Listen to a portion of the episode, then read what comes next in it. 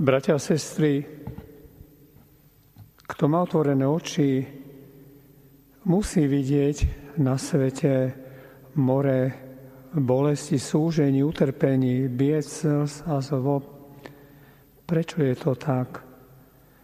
Nekričia tieto trpenia na svete proti nebu, hlavne vtedy, keď ťažké skúšky musí prežívať spravodlivý.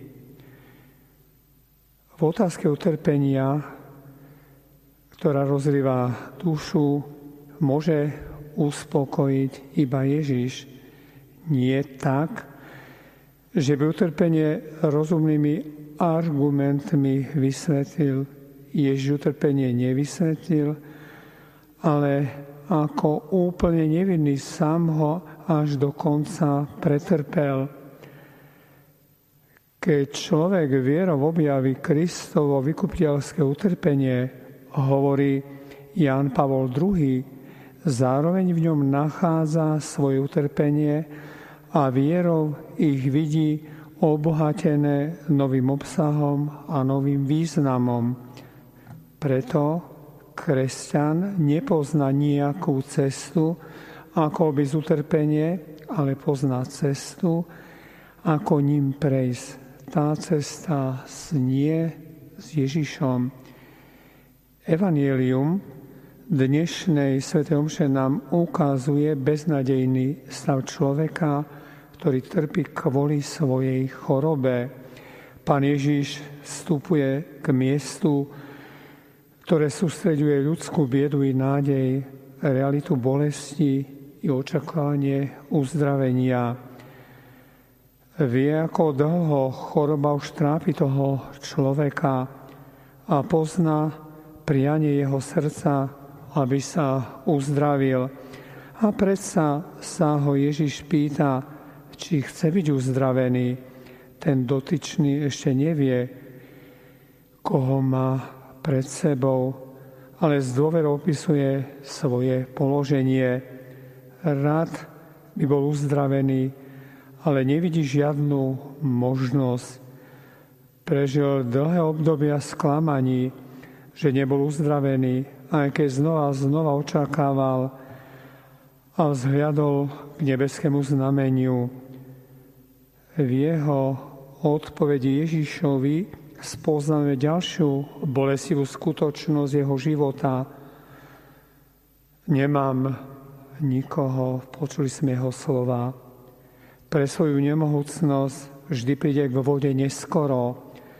Sme ľuďmi, ktorí myslia v podobných situáciách len na seba, svoju záchranu. Kto si všíma ostatných bezmocných?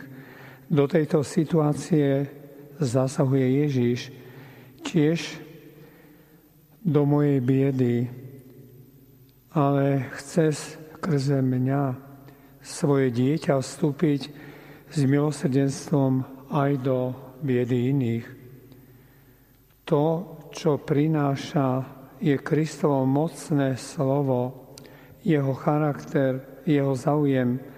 Tam, kde sa rozmohla beznádej, bezmocnosť, kde nie je sila, a voľa ísť ďalej znie povzbudenie, výzva, dokonca príkaz Tvorcu staň. Kristus prináša nový začiatok, novú šancu. Nečudujme sa, že mnoho krát